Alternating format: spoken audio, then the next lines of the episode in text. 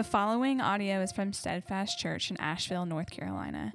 We exist for maturing and multiplying disciples in Asheville and beyond for the glory of God. For more resources from Steadfast Church or to partner with us on mission, visit steadfastavl.org.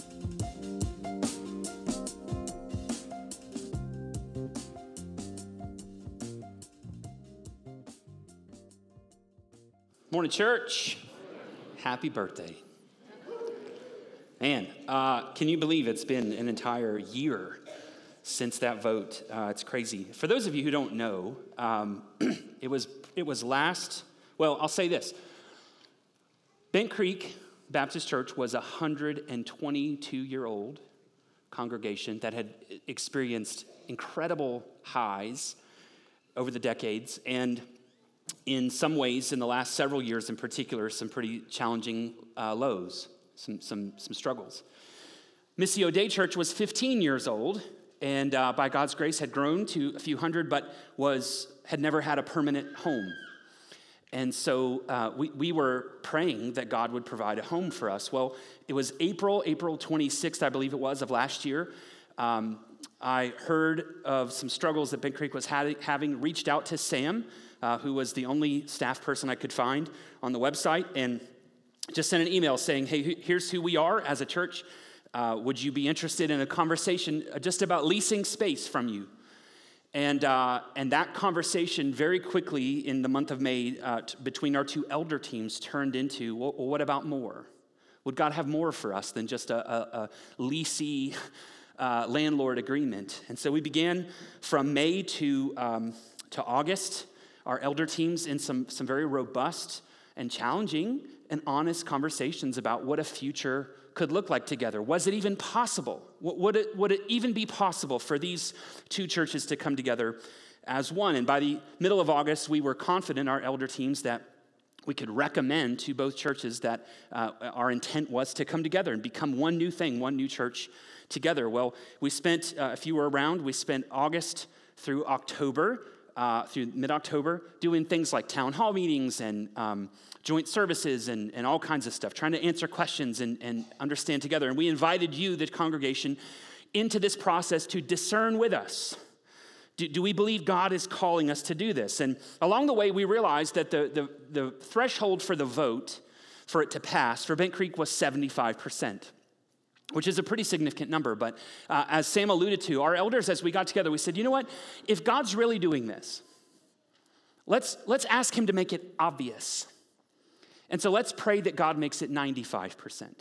Let's see 95% of the congregation affirm this if God's really doing it.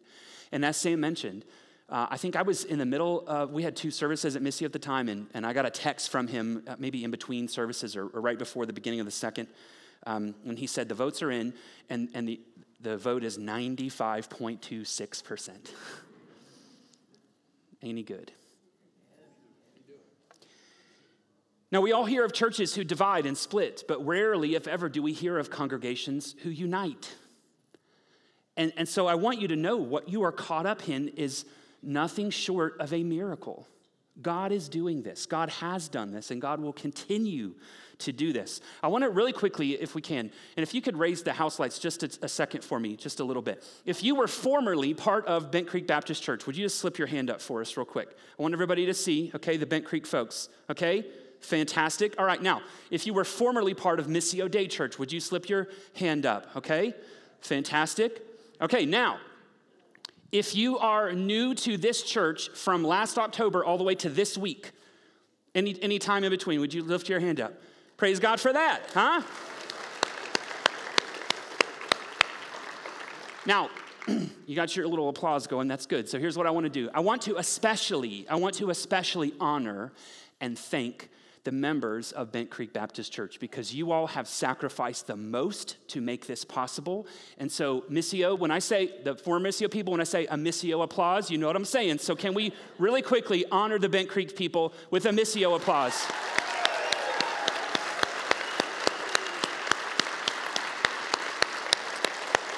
Yeah. Mm.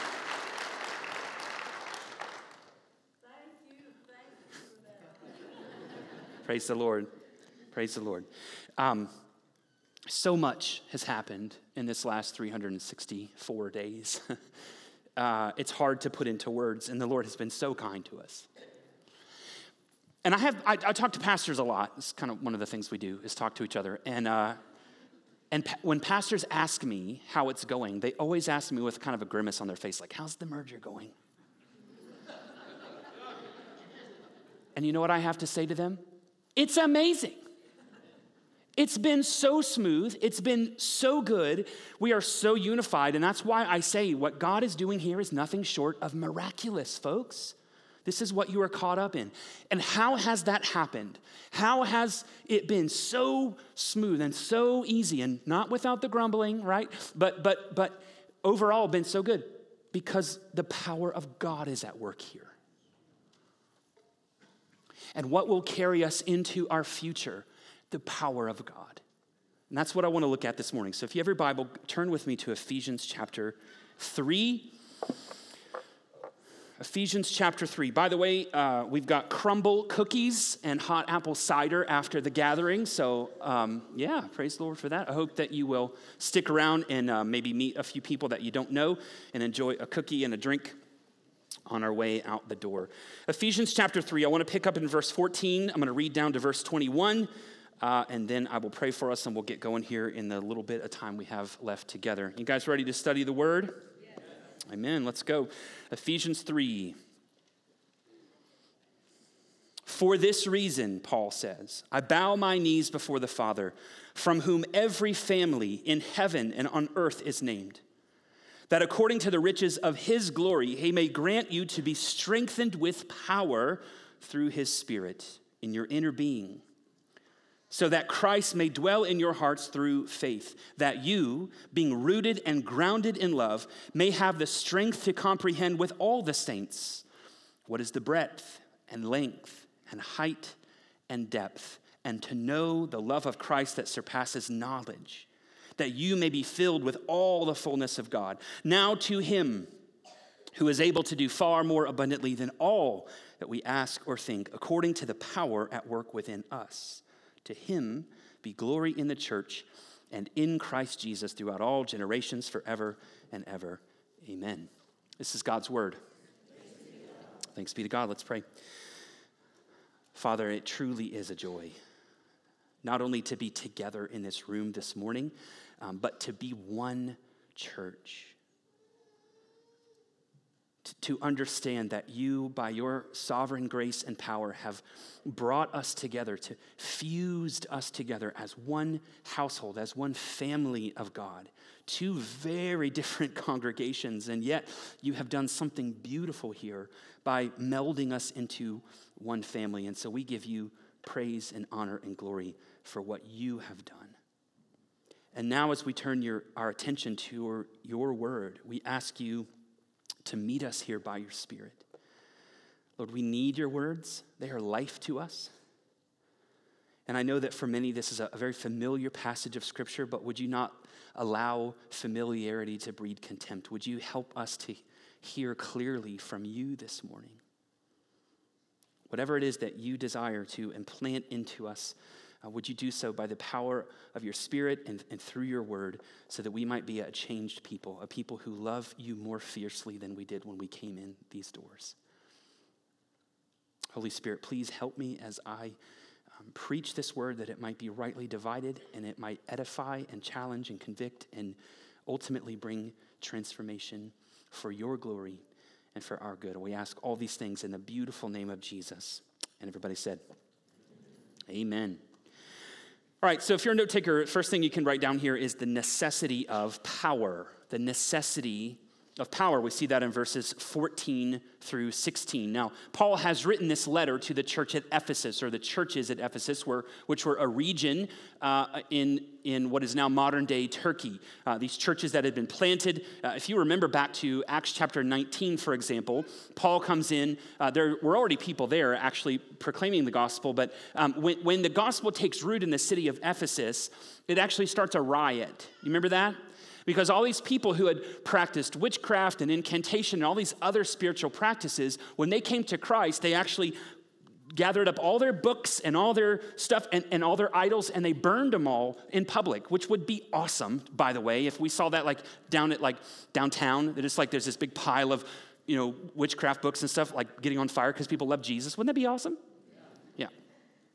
Let's pray that god ha- makes it happen and i'm not talking like let's burn all the secular music. I'm talking about actual awful stuff right? Witchcraft and that kind of thing. So um, so so it was difficult to be a Christian in the city of Ephesus because it was a very pluralistic city, and yet people were intolerant of Christianity because it had, it had uprooted the, idol, the uh, idol culture there.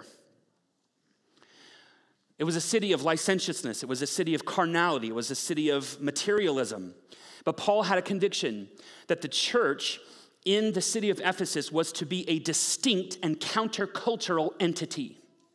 And so he prays for the church here. And in verse 14, he says, For this reason, I bow my knees before the Father.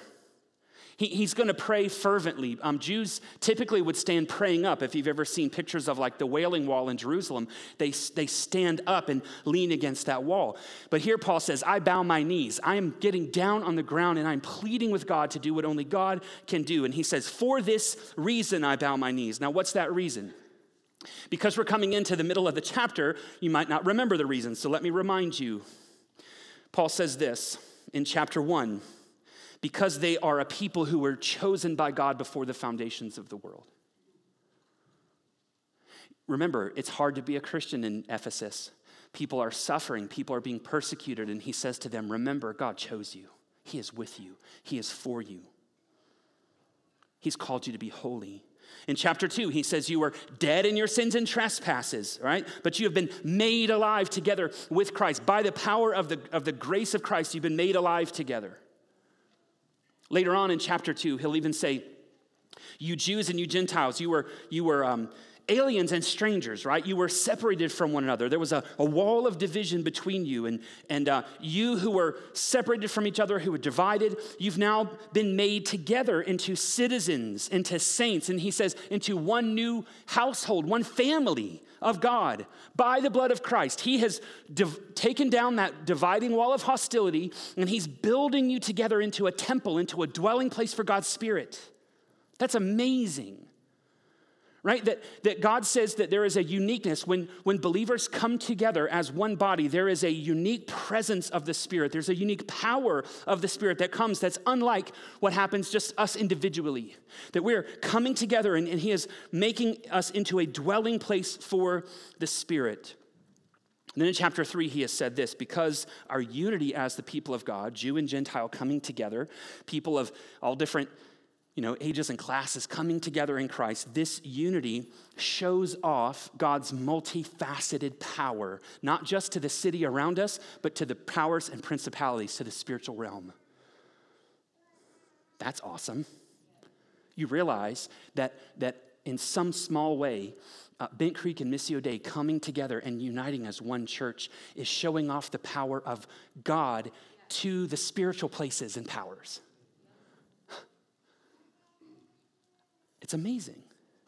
So, so Paul is praying for this church, and he's not praying that their circumstances would change. Remember, it's hard to be a believer in the city of Ephesus. He doesn't pray that their, their circumstances change. He prays that God would transform them on the inside. They need power. We need power. And so he says, I bow my knees before the one from whom all families on earth are named, the one who has true power and true wealth. This is our God, the creator and sustainer of all things. And when I say all things, I mean all things. For example, everybody right now, just take a deep breath in. Gift of God to you. He sustains you. He determines whether you take the next one. The God who has set everything into motion, who is integra- integrally involved in every aspect of his creation, the one uh, the Bible says he, he owns a cattle on a thousand hills. Right? I've said this before. Um, it, put in modern language, he owns short term rentals in a thousand cities. He's like stupid rich, right? This is our God. He's the creator and sustainer of all things, the one from whom all families on the earth are named. And Paul says, I am praying that you would be, look at verse 16, um, according to the riches of his glory, that he may grant you to be strengthened with power through his spirit in your inner being. Now, notice, what is Paul not praying for? He's not praying for more of your power. He's not asking God to give you more of your own strength but God's strength, God's power. This is the second time that he's prayed for that specific thing in the book of Ephesians. Back in chapter one, he even he puts it this way. Um, I'll just read a couple verses here from chapter one. He says, um, "I pray that."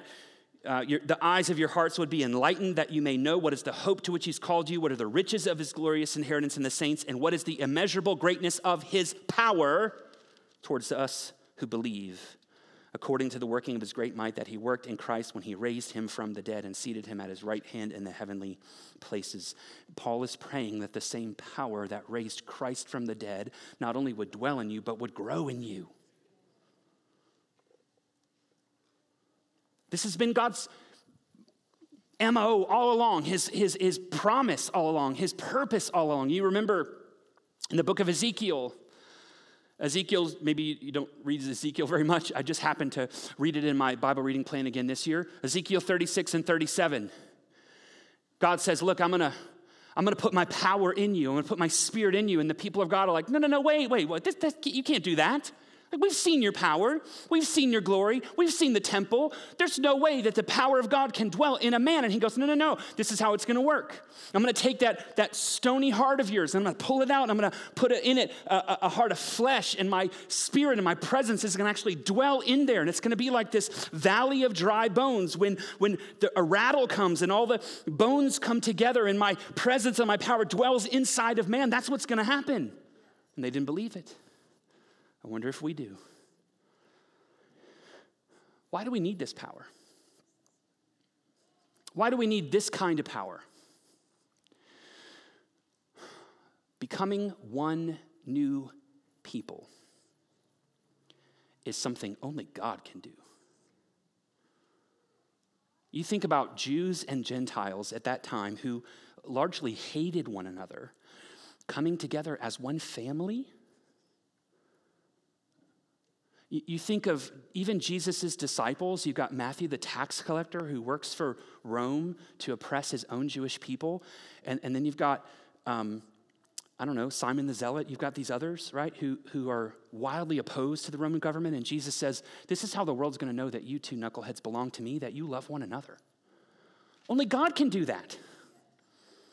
Only God can take uh, uh, two congregations who are very different demographically uh, in almost every way and slap them together and make one family out of them.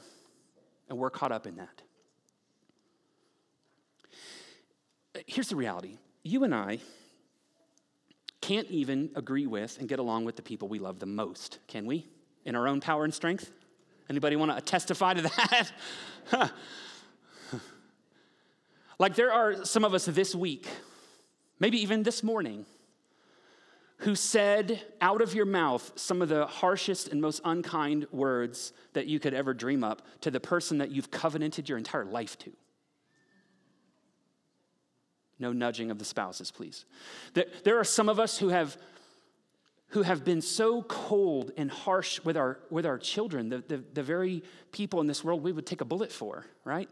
And yet we, we've been just spewed awful things at them. Why? Because in our own power and strength, we can't even get along with the people that we love the most. How on earth are people who, who come from very different backgrounds and are very different ages and all that kind of stuff going to come together as one family outside the power of God? It won't happen. And if the church is God's plan A for the world, and it is, there is no plan B, if God is intending through us to put something of his power and his glory and his greatness and his beauty on display for the world to see, he must infuse us with other worldly power so that the outcome in our city is non ignorable. The necessity of power. You guys with me so far? Now let's look at the next few verses, 17 to 19. I want you to see the objective of power? What's the purpose of this power? What's it for? Verse 17. So that, see, he's praying, for this reason I bow my knees, and according to the riches of his glory, he may grant you to be strengthened with power, so that, verse 17, Christ may dwell in your hearts through faith that you, being rooted and grounded in love, may have the strength to comprehend with all the saints what is the breadth and length and height and depth, and to know the love of Christ that surpasses knowledge, that you may, that you may be filled with all the fullness of God. You, that's, is that unexpected to anybody else? You're like, Paul, what's the purpose of this power? Like, what's the objective? Why, why do we need to be filled with such power? Isn't it like to accomplish the mission of God, to see the world saved? And he goes, Yeah, yeah, yeah. But first, so that Christ would dwell in your heart. You're like, but doesn't Christ already dwell in my heart? If I'm a believer, doesn't he already dwell in my heart? And, and yes, he does, but here's the difference. Um, to dwell, the biblical language for dwell means to take up residence, right? I would describe it this way you guys know the difference between a house and a home? Yes? Okay, so you, you've stayed in a house, you live in a home. Some of you have, you, you know, you rent now. You rent a house, you rent an apartment, and it's the place you live, but you wouldn't call it home. But for those of us who've had the privilege of being able to purchase a home of our own, right? Um, over time, that home begins to take on our personality. We move walls, we paint, we redo things, we, right? So that it takes on who we are and it, it becomes our home. Here's the reality when, when you surrender your life to the Lordship of Christ, the Holy Spirit comes and dwells in you. But here's the, here's the thing Jesus bought a fixer upper.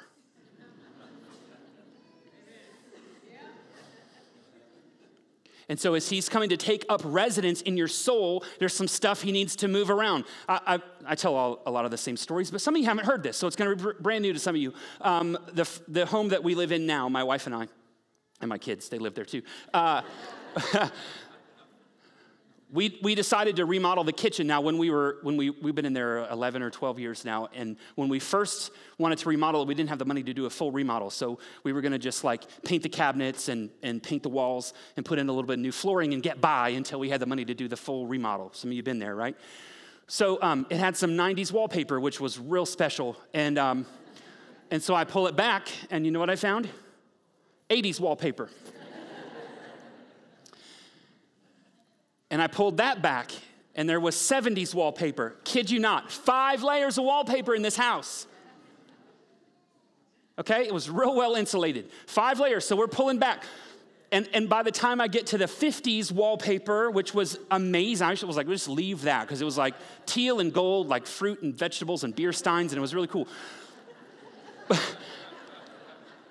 and I was like, that, that's it. I mean, that we're back. This is what we need. But um, it took a lot of work, right, to clean the place up, to, to make it our own.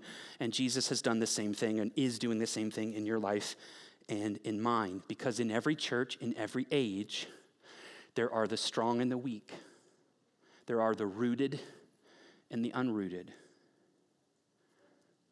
We think about our own lives personally, and we think, why, why are we so proud? Why are we so impatient? Why are we so unkind? Why are some of us so fearful, so anxious? Why are we so angry? Why do so many of us lack joy? Like we're followers of Jesus, we have the Holy Spirit of God residing inside of us, and yet we would admit, you know, we're fearful and angry and anxious and we lack joy in all these things. Why is that? Because we do not understand the power inside of us. And so Paul, Paul is praying here for a greater capacity to comprehend the power of God, the love of God. He, he says here, to know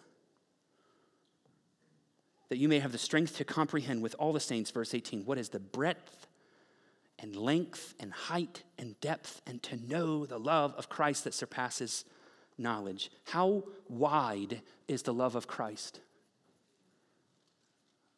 What does the scripture tell us? As far as, as far as the east is from the west. right? Our sins will be remembered no more. Jesus on the cross, his arms were spread wide open as if to say, All are welcome here. To every person on the face of the earth, come to me. How long is the love of God? Well, it extends all the way back before the foundation of the world. That's what Paul told us in Ephesians 1. And it extends all the way into eternity, which is why Paul can so confidently tell us in, in Romans chapter 8 there is nothing that can separate us from the love of God. Nothing on this earth, nothing in the spiritual realm can separate us from the love of God if we are in Christ. How high is the love of Christ? All the way to the heavens. In fact, I was just reading this yesterday. John 17, Jesus is praying for his disciples, uh, and he says, I pray that they would be with me where I am. So I'm coming to you, and I pray that they would be with me there. How deep is the love of Christ? On the cross, Jesus cried out, didn't he? The only time that he ever referred to God not as Father, he said, My God, my God, why have you forsaken me? Some of our creeds and confessions will say he descended into hell. That's how far Jesus would go to rescue you. How deep is the love of Christ all the way to hell? Do you do you, do you know this kind of love? This, that's what Paul is praying for, that you would know this kind of love. Know a love that surpasses knowledge. Now, that doesn't make a lot of sense to us, right? That you would have a knowledge beyond knowledge. but you know this there's knowing and there's knowing. You know? There's experiential language all over the Bible. Like Psalm 34, taste and see that the Lord is good. And you all know I'm a big food evangelist. Um, I've turned most of you on to Ava's Donuts by now, and I don't regret it. Um, the new thing is Taco Boy. Some of you have been there. It's next door to our old church building over at Calvary, but they're opening up. They're opening up Taco Boy in Biltmore Park October 20th. And Taco Boy, if you're listening, I'm, I'm promoting for you, so I should get some free food. But anyway, they got this taco called birria taco. I've mentioned this before. It's beef, and it comes with a consomme, and you dip it in the consomme and you eat it. And it's so delicious, I started making it at home it's the best thing you'll ever eat, right? And so I, I, talk about this all the time, and, and, and I could tell you about the slow cooked beef, and I could tell you about the different kinds of peppers that are in it and the way that they make the sauce, and I could describe it to you in excruciating detail, and you'd go, okay, I know it now. And then you could taste it, and then you would know. And that's the same way. You can know about the love of God, or you can know the love of God. And, and my prayer for all of us is that we don't leave this room today without knowing that we know that we know the love of God for us in Christ Jesus. Imagine what would happen if an entire church, he's writing this to the church, right? He says, so that you'd have the strength to comprehend with all the saints. So he's not just speaking to us individually about our tacos. He's saying, what would it look like if an entire congregation would grasp together the breadth and the length and the height and the depth of Christ's love for us? We would be filled, he says, with the fullness of God. That means the Lord holding nothing of himself back from us. That would be dynamic. That would be powerful. That would be non ignorable. Would you pray with me that God makes that a reality among us? That we would comprehend together with all the saints the breadth, the height, the length, and the depth of the love of Christ for us. One author put it this way. I think this is such an amazing line. He says, to the church. We will not live as God's holy ones until we know that we are, first of all, his beloved ones. We will not treat our neighbors with mercy until we apprehend Christ's mercy toward us. And this is a startling line, but I think it's true. We do not know anything about Christianity until we know the love of Christ that surpasses knowledge. Do you know the love of Christ for you? Okay, lastly, you hanging in? I know you want cookies. Just chill out. The source of power. Where does this power come from? Look at verses 20 to 21. Because here's the reality. Some of you going, okay, this sounds great, but how's it actually possible, right?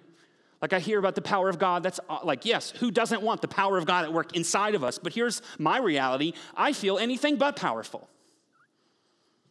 I feel weak. I feel insufficient. I feel broken.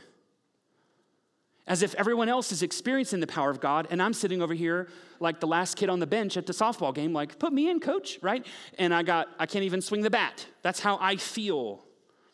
And you're telling me that God's plan, his big plan A, is that he's supposed to show off his greatness and his beauty and his power through us? That a whole bunch of busted up and broken sinners are Jesus' hope for the world? Yeah. How? Look at verse 20. Now to him who is able to do far more abundantly than all that we ask or think, according to the power at work within us. To him be glory in the church and in Christ Jesus throughout all generations, forever and ever. Amen. How is this supposed to happen? How is this power of God supposed to be unleashed through his people? Because he is able to do far more abundantly than all we ask or think. Now, that's a grammatically weird statement, isn't it? Far more abundantly. Some translations will say, um, immeasurably more. I think the NIV puts it like that immeasurably more. I like that. The New Living Translation says infinitely more. It really just means super abundantly. It's like take your abundance and add abundance on top of that, right? I'll, I'll give you this, maybe puts it in perspective. Everyone in the room and everyone within the sound of my voice, if, if our collective ability, if our collective power, is, is one raindrop, one drop of water. Then Jesus' power and ability is all the water of the oceans, which is, which is I learned, 321 million, 300, three, sorry, 3,271 cubic miles of water. So, all of our ability collectively, in our own power and strength, one drop of water. Jesus' power and ability, 321 million cubic miles of water. It's unfathomable. It doesn't even make sense. Like we can't compute that in our brains, right? It doesn't, how, how much beyond us the power of God is. I, I am talking about the one through whom and for whom and by whom all things were created, and the one who holds all things together by the word of his power.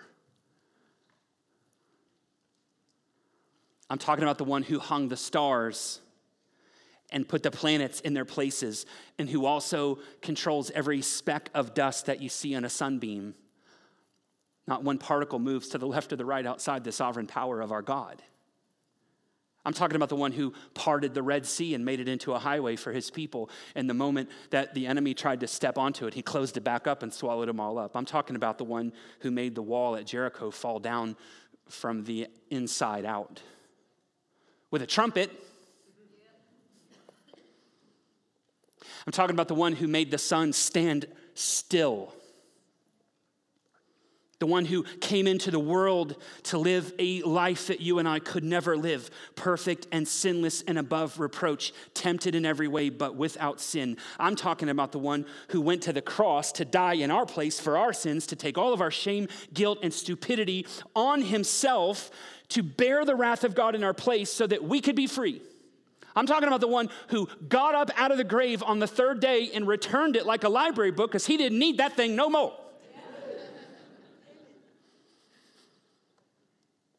Talking about the one who brings dead souls to life. The one who will return to this earth and destroy the works of evil fully and finally. The one who Revelation says will make all things new. So here's the reality. If that's who we're talking about, if that's the God that we follow, if that's the Jesus that we are submitting our lives to, then our greatest need and our greatest ask will never, ever, ever, ever, ever reach the bottom of his divine ability. He is able to do immeasurably more than all that we could ask. Hmm. How much can you ask? How much can we ask? Probably a lot, huh? You want to know the power of asking? Go in the toddler ministry. You're going to hear all kind of questions you never even dreamed of, right? They know how to ask.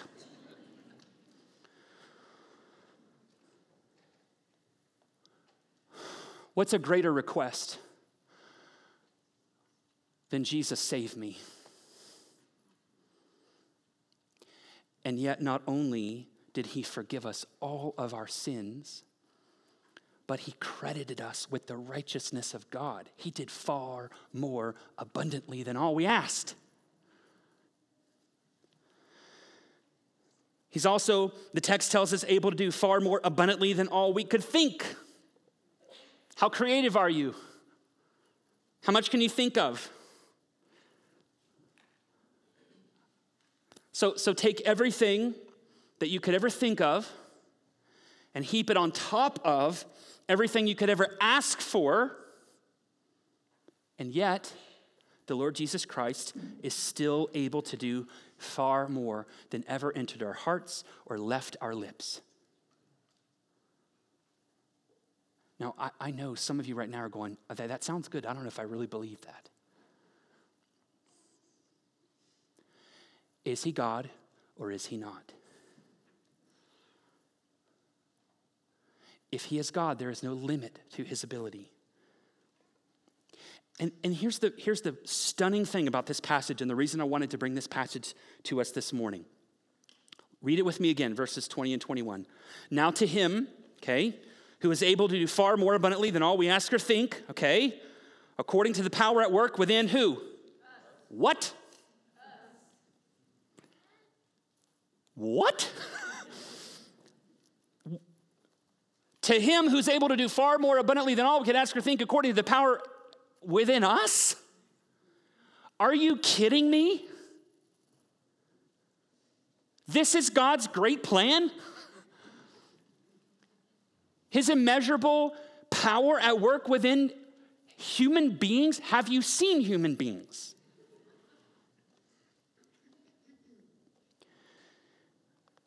What, is, what does Paul tell us that God told him in, uh, I think it's in Second Corinthians 12. Paul says, Yeah, Lord, I'm weak. And the Lord says to him, I know. My grace is sufficient for your weakness. And you know what he follows it up with saying? My power is made perfect. My grace is sufficient for you, and my power is made perfect in your weakness. Hmm. The cross of Christ makes it obvious that God desires our good with all that He is. So, what is the Lord unwilling to do for us to the praise of His glorious grace? What's he, what's he unwilling to do for us if we will simply ask Him? to do far more abundantly than all we could ever ask or imagine. So, so, here's, my, here's my charge to us this morning, okay?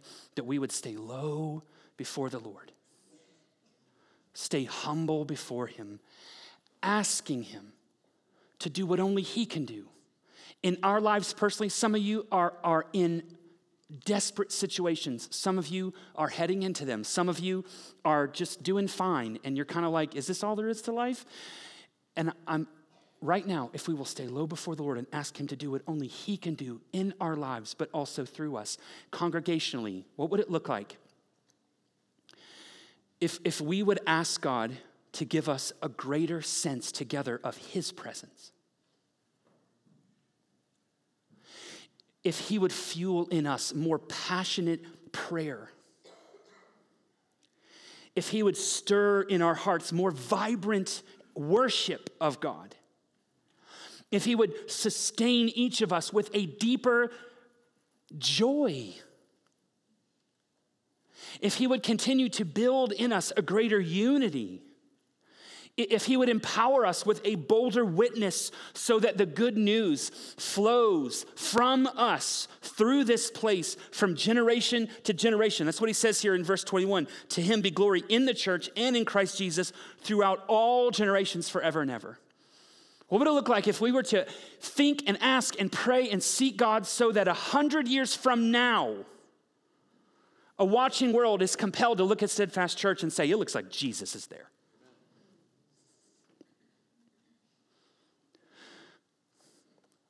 We don't have much time, friends. None of us are promised tomorrow. And, and yet, God is able to do far more if we will simply open our hands and open our mouths and say, Do it, Lord. Here's what I need from you. Here's what I need in my life. Here's what I, here's what I ask you to do through me for your glory and for the good of this city. We, we're in a process right now, our elders and staff, of I realize, you know, we are we're a year into this thing. Um, and when we came together, we basically just sort of borrowed all of Missio Dei's old language, vision, mission, values, all that kind of stuff, because um, we were the sort of adopting church, if you will. But um, the reality is, we are a different church than we were a year ago. God has done a new thing here. And so we're, we're in a process right now, and I'm hopeful to share with you at the beginning of the year, but I'm really excited about the direction that the Lord has for us. It seems everyone seems on board with it. We're kind of working on language right now, like what it'll look like to explain this, but, but um, we, we have a new direction, a new vision that I believe will carry us from generation to generation. And isn't it our hope, isn't it our expectation that what God does through Steadfast Church outlives every single one of us for His glory? Okay, so I'm done. Um, that's my sermon. So I'm gonna. I don't have any questions for you this morning. I, I would maybe just ask you to, to just, in our moment of quiet, maybe there's something that the Lord, that you know you need from Him. Some desire, some earnest plea, some something that's just stirring in you right now. And, and this is a moment to just sit still before Him and say, would you do it, Jesus? You are able to do far more abundantly than all I could ask or think. Well, I thought of this and I'm asking for it. So do more than that. okay? Um, so we'll just be still for a moment. Uh, when, when I get up, that'll be the signal to all of you that, that the communion tables are open. We're going to come and celebrate communion together, which is just uh, an opportunity for us to receive from Jesus a foretaste of this heavenly promise that on the night he was betrayed, he took the bread and he broke it and he said, This is my body. Do this. When you gather, do this, break this, and, and remember my broken body to make you whole. When, when he um, took the cup, he said, This is the new covenant in my blood. And what, what he meant was his blood was going to be spilled for all of us to cleanse us from sin and unrighteousness. And it's not only a remembrance of what he did on the cross, but it's a, it's a foreshadowing to the time when we will be gathered together with him after he makes all things new. And we will be seated at a feast with him, an eternal feast where we will get to enjoy fellowship with Jesus. And so this is a foretaste of that. This is like a, a remembrance of the promise that is yet to come. And so you come as a follower of Jesus in, in uh, dependence on Him with, with, a clean conscience. You come to these tables, you take a piece of the bread, dip into the juice or the wine, whatever your conscience allows. If you're not a Christian, if you don't believe any of this stuff, you can just stay seated um, during this time. This is for those of us who know we need our Savior and we want grace from Him today. And so we'll come to these tables. Um, and you wake your, make your way back to your seats. There are black boxes uh, against the walls there. You can drop your offering if you're a regular. If you have a prayer request, you can put it on a Connect card and drop it in there as well. But um, we're going to take a moment, just be still and silent. And again, when I get up, the back rows, tables will be open. You can start making your way down. Father, thank you for sustaining us for one year. It's a miracle, it really is. Um, and yet, we ask you to do far more than one year. Would you, be, would you demonstrate your faithfulness to us for, for hundreds of years to come? Would children not yet born who grow up in this church be confident that Jesus is here? Would they lead the charge into the next generation and the next so that, that this, this literal physical location remains a city on a hill? For an ever darkening world. We pray, Lord, that you would do far more abundantly than all we could ask or think, according to the power of God at work within us. Use us for your purposes, Lord. There are things that each of us need personally, and so we ask you to do those things in us, but we also ask you as a church to use us and to empower us so that your kingdom might expand in our city for your glory um, and for the good of people who do not even know you yet. Lord, we love you, not nearly enough, but we love you because you loved us first. And so now, as we sit in silence, as we reflect, as we pray, as we respond in communion and giving and, and singing, would you be honored and glorified? And would you fill us with great joy in your presence? We ask all of this in the beautiful name of Jesus, and we pray by the power of your Holy Spirit. Amen.